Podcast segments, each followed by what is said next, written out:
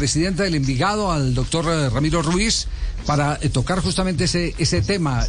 ¿Cuál es el alcance de lo que ha publicado el Cruzeiro, doctor Ruiz? Javier, un saludo especial a toda la mesa de trabajo y a todos los oyentes. Nosotros lo conocimos, el comunicado que publicó Cruzeiro, siempre estuvimos en comunicación con ellos. Debemos respetar, digamos, las consideraciones que ellos tengan respecto a las decisiones de Jason en estos momentos. Nosotros como institución cumplimos a cabalidad digamos, lo que se había hablado. Hubo una propuesta valorada y aceptada y firmada además por Jason, que luego de pasar el fin de semana el lunes decide en una reunión, como nos comentó, el tipo familiar y ya también por su representante, decide que no va a ir a Cruzeiro.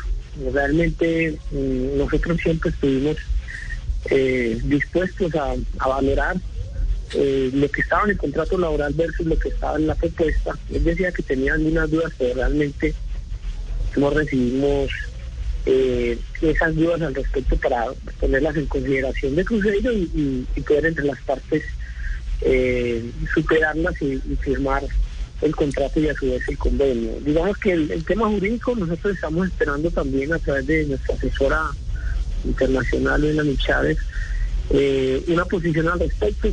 Nosotros creemos que como Envigado no tendremos ninguna dificultad o alguna consecuencia negativa de lo jurídico, y el jugador pues todo depende de la interpretación que el FIFA le den a ese acuerdo firmado, si lo hace vinculante o no. Ya eso son interpretaciones jurídicas, esperamos.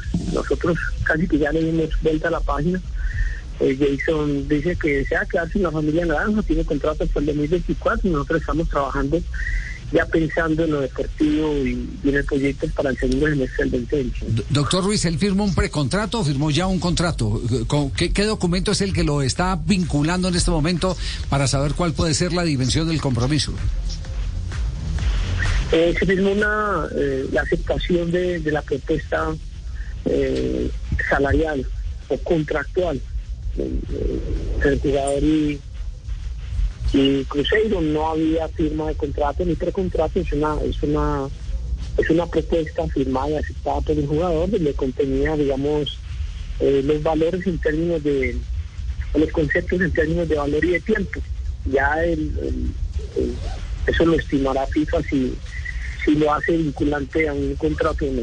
Eso es un tema ya de interpretación jurídica, como te digo. Sí. Pero lo único que había firmado era la aceptación de la propuesta por parte de Cruzeiro. Sí, eso es como en los matrimonios que inmediatamente dicen, no, mire, fue que se separaron, y todo el mundo pregunta, ¿y es que hay un tercero? ¿Hay una oferta por ahí para el Envigado, para el jugador, que le haya dañado el oído, superior a lo que le está ofreciendo Cruzeiro o no? Javier, no, yo en eso tengo que respaldar y proteger la institucionalidad y la ética con que actuamos en el Envigado. El jugador y todos los integrantes del Envigado lo saben. Nosotros antes de aceptar una oferta siempre lo hacemos en familia, y la familia